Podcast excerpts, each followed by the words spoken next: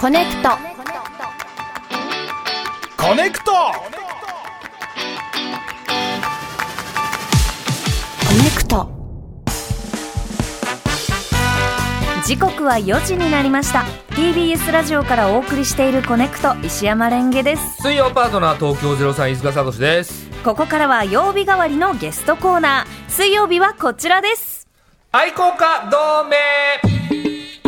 何かの魅力に取りつかれた多種多様な愛好家をお迎えしてじっくりお話を聞いていきます本日の愛好家は田中美久さんですよろしくお願いしますよろしくお願いいたします。田中美久です。お願いしおま願いします。すうん田中さん何の愛好家か教えてください私は電線愛好家です。イイエーイエ出ましーイたねどうですか今日ねもうえうんあのいろんなところから、はい今あのもう飯塚さんを電線包囲網 が物理的いにや本当だよ本当にちょっと怖いぐらいですよねな何そのロンティはいこれはですね何えっとまあ、私電線愛好家なんですが電線アンバサダーというのもやっておりまして、うんうんうんえー11月18日はい電線の日はいなんですよ。なんですねこれに向けて、うんまあ、飯塚さんとそしてリスナーの皆さんに、はいあの電線の魅力を伝えたいと思って、うえー田中さんにも、はいはいそしてスタッフの皆さんにも 電線の怖日いよ T シャツを着せみんな着ててるよで、えーっと飯塚さんにも1枚電線 T シャツよろしければ。そうですねはいせっかくだから着させていただきたいと思い本ま当ですすうんかありがとうございます。はいはいいやもうずっとね、はいオープニングからレンゲさんにその電線愛というか、はい電線のめで方みたいなものを説明で方熱弁されてるんです よそう、えで田中さんはどうなんですかその電線に対して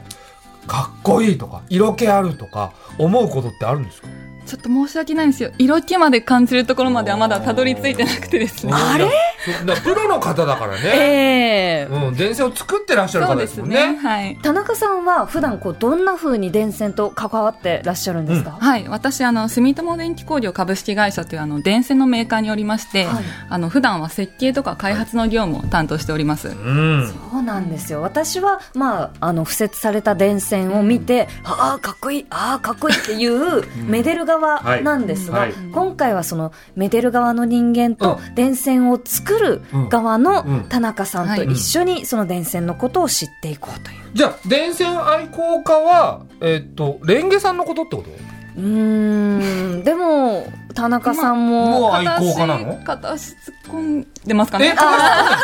えじゃあ田中さんもじゃあかっこいいとかまではわかりますかっこいいとは思いますね。思うんだそのまあ仕事の流れとかも見てますので、えほうほうより一ほうほ層、うはい、そこの魅力は感じてると思います。えー、じゃあそれこそその桜見に行って、ええ電線も込み込みで見ます桜の時はちょっ と、あれ ちょっと結構本当にありまなんでここで川を作るんですすかレンゲさんと田中さんでのその温度差結構あるよ桜ってええ電線と同じ目線で見られる花じゃないですかこの羽衣ジャスミン、桜電線 えちょっとちょっとこの立て付けはどうなってるんだお レンゲさんが劣勢になると思わなかったい嫌だいやその田中さんも結構はいそういう部分で、その電線の魅力はい、ちょっとお分かりになられるのかなと思ってたんですけどそこはそんなことないんですちょねっと、ちょっとそうで すね。あ違うの、じゃん側面が違うかもしれないでんす。そうですねじゃあ、はいちょっと私とは別の側面で、うん電線のかっこよさっていうところどをうする3人で羽衣ジャスミンの話するえー、ちょっとまずちょっとこの11月18日電線の日っていうのはいが何なのかっていうの、はいまずねまずちょっとここから、あのご説明いただきたいと思うんですが、えっ、と日本電線工業会という、えー電線メーカーが作った、はいえっ、と団体がありまして、はいそこが2018年にえっ、と作った記念日なんですが、うんなぜ11月18日が電線の日なのかっていうのをご説明いただけますか、ははいい田中さん。 11月18の3つの1がですね、はいまず電線に見立てることができますと。 1118だから111ですね。うんはい。そして最後の8を横にすると、無限大になりますと。はいでここから、えっと、毎日の生活を支える電線が無限に広がっていく、そして心と心をつなぐインフラが無限に広がっていくという意味を込めて、えー11月18日を電線の日と制定しておりますちょっとこれもねはい。僕 よくわからないと無理やり感あり部ます分けどがあるんですけど、はい1118でええ、その1本の1で、はいなんかなんか線を巻き線裸線巻き線裸線を示示してるんでしょはい。で2本の線11月の11の11の2本の線で通信線を表してるんでしょはい。で、まあ、11月18日1118の111の3本の線ではい。電力線を表してるんでしょそうなんです。もうすでにちょっと難しいんですよ。えっとですね、あの、巻き線、裸線っていうのは、まあはい、一本でこう1、本一本でできる線。はいはい。はいで、えー通信線っていうのはこう2本のケーブルが、えっとなんだろうなこう寄り合わさったようなそうなんですねはい、ひねられてる2線で本で1本なんだそうですそうなんです、はで、えっと3本この線が3本、えーなった形でなった形電力線を、えっとなんだろうイメージしているんですが、あの電力電気を、えーつなげるその道って、はい3本で1回線三層交流っていうんですよ。いへだから3本が、えー電力ってことなでるほどなったんですけど私がね、うん2018年11月18日は電線の日っうんてこう決まった時は、ここまで詳細な設定はなかったような気がしなく あそうもなんだないんですよへ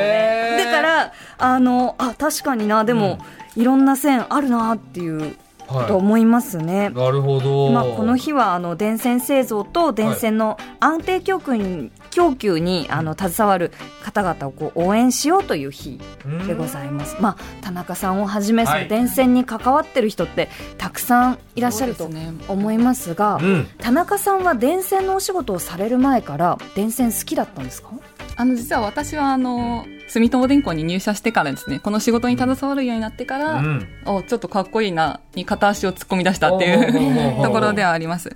あのもともと就職活動の時にはいインフラに関わるような、まあ、こう大きいプロジェクトの仕事がしたいっていうなんとなくこう漠然としたイメージを持ってる中で、うん偶然海底ケーブルっていう存在を知りまして、ほうはい、でそれが、まあまあ、生活に欠かせない重要インフラですし、うんでケーブルを設置するときに船を使って海にこう落としていくっていう結構すごい大プロジェクト感があって、その迫力を感じて、まあ、そのプロジェクトの一員として私も働きたいなと思って今に、はい、至ります。じゃあ海底ケーブル愛好家あ、そちらの方が近いかもしれない。ない海底ケーブルの魅力はじゃあそその綺麗とかかっこいいとか色気があるとかそういう部分で語れたりします色気はすいません、どうしても色届気か全ない。然わかんないじゃんあーなんでなんですか電ね気さんの一番色気なんでしょいやなんかだからその生き物っぽさみたいなところですよね。ねこの人がんその引いていくものなので、うん電線っていうのは、うんそこにこの人の手にしか作れない曲線が生まれるんですよ、はいはいはいそれがこう私は色気につながってると思うんですが、うんですっうんてあそうなんです。ええー、まさかの田中さ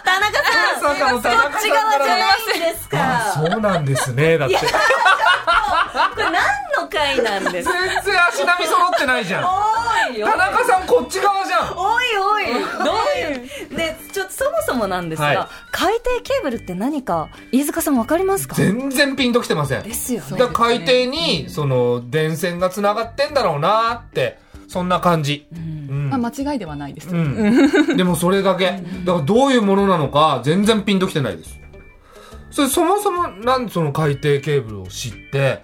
で海底ケーブルに携わるお仕事やりたいって思うんですかやっぱりなんかこう、でっかいことにこだわ、あの、やりたいっていうのがずーっとあって。でっかいことやりたいってかっこいいん ですかよっこい田い中さんはねかっこいいんですよそうなんだそうですね。もうその一点でうん、海底ケーブルはこう国と国をつないだりもするのでおう、すごく規模感が大きいんですでっかいねプロジェクトでっも。かいんですよすごいね、そうです。そううですん そもそもその海底ケーブルって何のためにつなぐんですか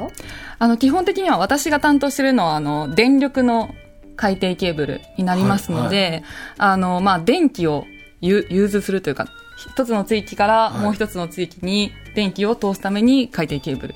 を、今、はい、目の前に海底ケーブルの,、はいその短いやつがあるんですよ。ええ短いやつ。これは何ですかこれあのーまあ、海底ケーブルの中でもちょっと重量級のちょっと大きいものを持ってきました。あの、実際はこれがもうずっと長いんで100しキょロ、200キロ連なってるところ200キをロ、。はい、あの、ちょっとプスッと切ってサンプルとして、そうはでい、すね今日持って来させていただきました。めちゃくちゃ大きいんですよちょっいやほとんバースデーケーキのちょっとでかい やつ。そうですねねそう芸能人のバースデーケーキぐらいねぐら大いきいのですねちょっと触ってみまあ、すかぜひ、ぜひ、お願い。いやもう、 もうこっちにスライドさせるだけでも相当力いる感じじゃないですか。これどうぞどうぞあの高さは20センチぐらいかなと思うんですけど、そうですね。重さはどれぐらい持つよ。持っうてみてください。ーわ、重っいや、これ何キロあんの重いですよ何十ねキロ2、30キロあるんじゃないですか、 ?2、30キロ、はい ?20 と30でだいぶ違 うよ。すいません。うん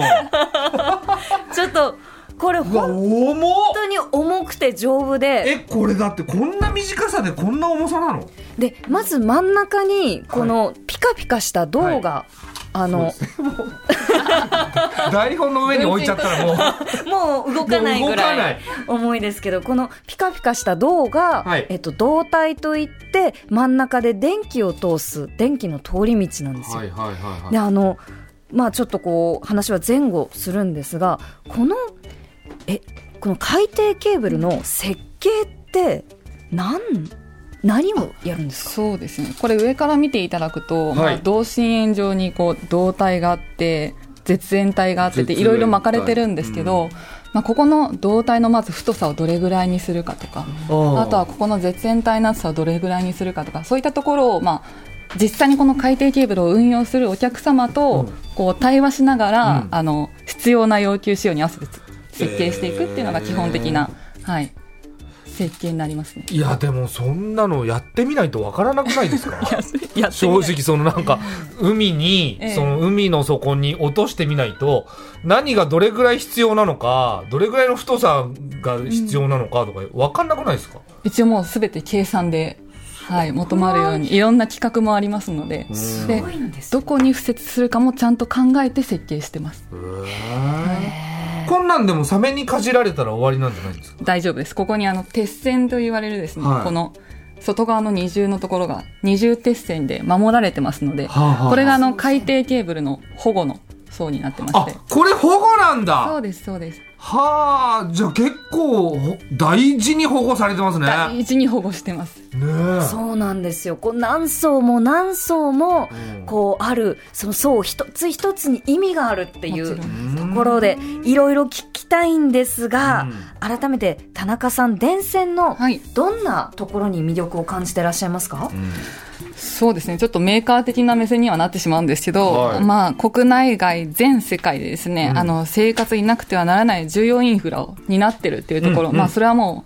う一番の魅力というか、まあそうですねはい、というところでし、でってかい話ですもんね。でっかいいですよはいよ、田中さん。ありがとうございます。でまあ、こんなでっかいケーブルを、うんまあ、海の中とかに敷設するんですけどもその後やっぱり安全にノートラブルで何十年も使っていただかないといけないので、はいはいはいはいまあ、そこに至るまでに、うまんあ、開発して設計して実際作ってうんでその後敷設してっていうその全ての段階で高品質をこう維持しながらうんチームワークでやってるっていうところがこの賜物なのでなるほど。そこがあの電線というか、はい、ケーブルの魅力と思ってます。はいはいはい。いや我々だから本当に最近どんどん便利になっていって、そのテレビとか YouTube とかもう見れるものいっぱいとかあるじゃないですかもうネットの環境とかも、はいどんどん良くなってっていう全ての源がこれってことですよね結局その。ってわけではない。 あ一応海底ケーブルって実は通信の海底ケーブルもありまして、 ほうほうほう。なのでネットとかはその通信の方かもしれないですね。そうなんですよ今回持ってきたのうはん電気の線そうそおおーなんかいろいろあるんだ。うなんですようわうん。そうちょっとね分かりにくいかもしれないんですけどそっかまあ、とにかくどでかいど太いケーブルをこう作るにあたって、んどれぐらいの人が関わるんですか、意外と思われてるよりも少ないかもしれないですね、その開発して設計して製造してってところに大体一人二人の担当者がいるで実際にこのケーブルを作る工場の中とか、はいうん敷設の現場の作業員まで入れるとすごい大人数にはなりますけど、うん実際まあデスクでいろいろ考えて、うんでプロジェクトとしてこう成立させていく人数っていうのはそれほど多くはないですうん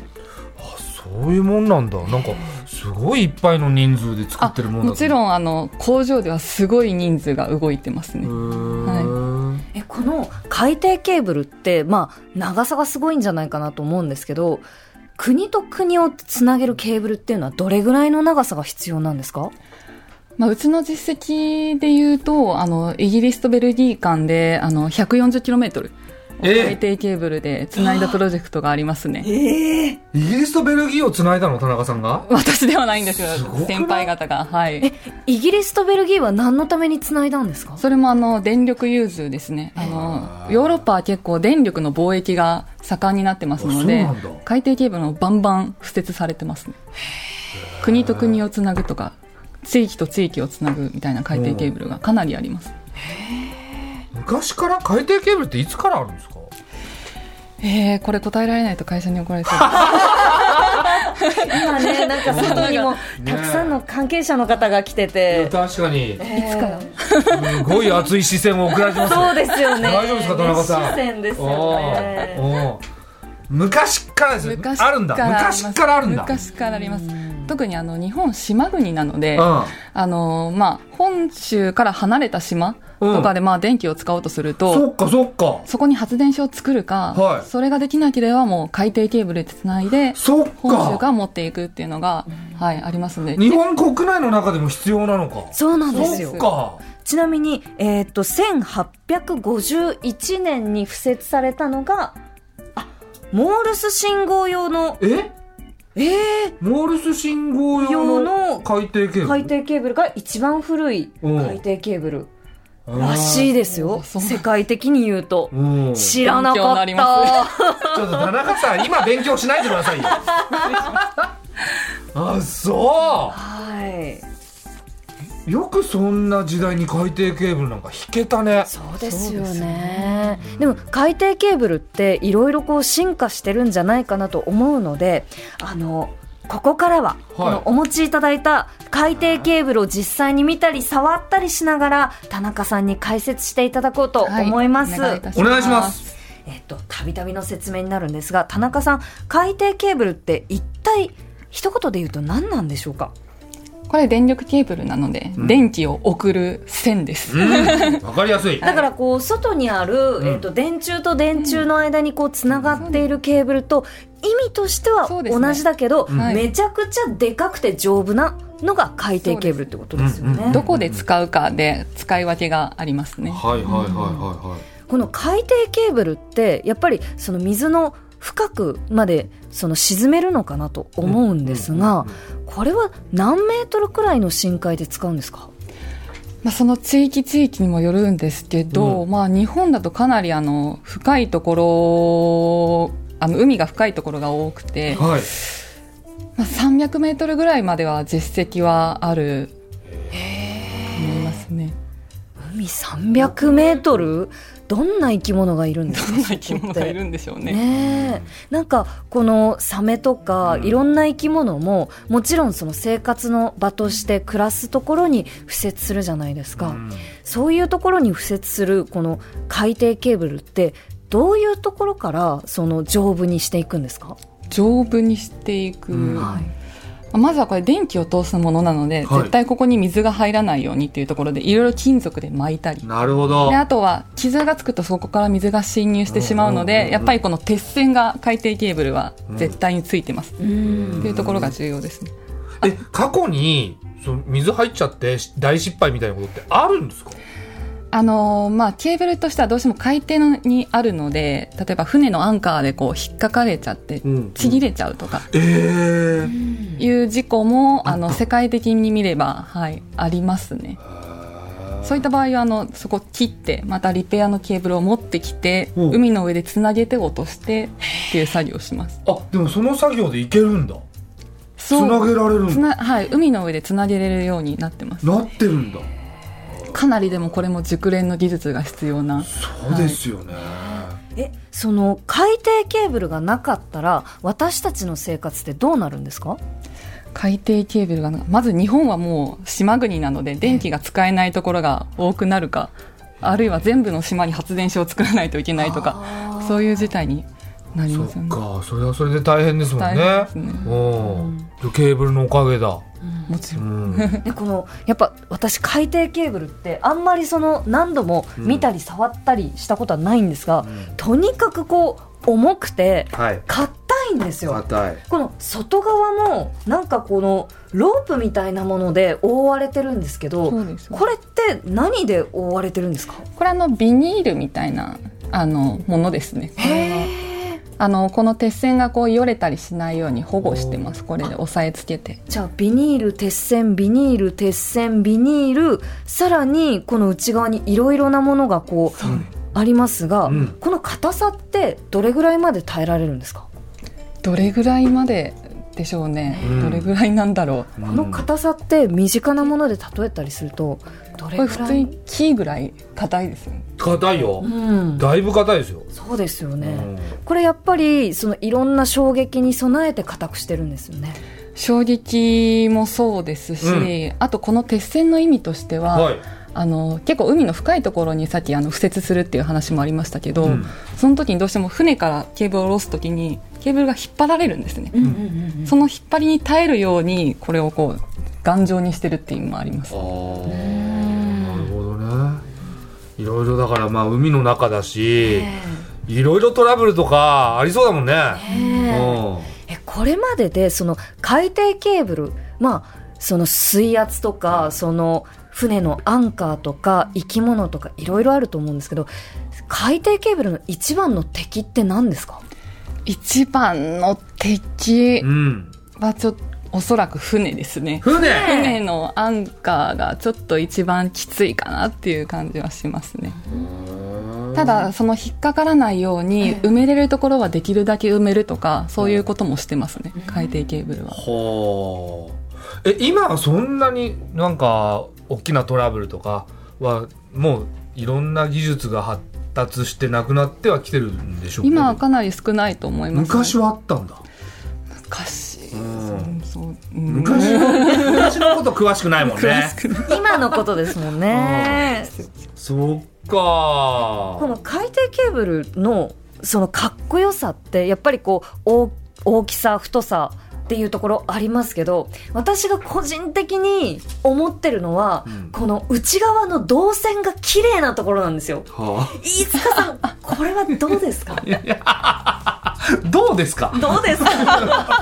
いやまあ綺麗だよいやなんか私がこのうん電線に感じるそのロマンの一つはっいて、はあの中にピッカピカの線がうん隠されてるってことなんですよ、いなるほどあの街うんもこの電柱から電柱にこうんうつながってる線もこの中にえー銅だったりそうアですねルミだったりいろんなピカピカの金属がはいはい空気に触れずピカピカのままうん敷設されていてうんで海底にもこういうピカピカのケーブルがうんあのまあ水が当たるとこう錆びちゃうんですけどはいはいはい水当たらないようにうんピカピカの状態のままは眠ってうんでも眠ってなくて生きてるっていうところにいすげえロマン感じるんですよそこなんだそこもかっこいいんですよね。じゃあもうたまんないでしょ今いやだからたまんないんですよ。あそううんこれわかります田中さん今あのその解説を聞いてちょっとその気持ちを初めて理解しました、えー、 あこうやってめでる人間っていうのは、その開発とか仕事で携わってる人からするとどういう存在なんですか。あでもそれは素直に嬉しいですね、あーやっぱり自分たちが頑張って作ってみるものをうんうんこうやってめでてくださる方がいるっていうのは素直に嬉しいです、そうよかったじゃんおーよかったじゃあこれ電線の恋人とかこの 本もあもちろんあの実は先日いただきまして本当、はい、これは嬉しいですよねありがとうございます。嬉しいです本当にいやいややいやいやちょっと海底ケーブルの話もっと聞きたかったな本当ですかちょっと扉開きました、いややあの興味はやっぱ湧きますよここまでいろいろ教えていただいえてえしかもこんな重いんだとか重たいですね実際見せていただけたらそれはやっぱ興味湧きますってなんかこう軽やかに暮らすために、うんこんなに超物理的なクソ重いケーブルがうん頑張ってるっていうのがやっぱ重いってかっこいいなとま思あうんですよねいね。やかっこいいかっこいいはい、うん本当に田中さん海底ケーブルの解説本当に楽しかったですありがとうございあまこす、ちらこそありがとうございましたう。んえー改めまして今週の土曜日11月18日、電線の日ということで、身近な電線も、えー私たちの生活のために誰かがこう作って敷いてくれたものなんですよね。うんということでまあ日々当たり前に使っているこう電気とか通信とかまあ線いろんなところに感謝してはい過ごしていきましょう。そうですねはい、はいということで田中美久さん今日は本当にありがとうございましたありがとうございまありがしとうございまた。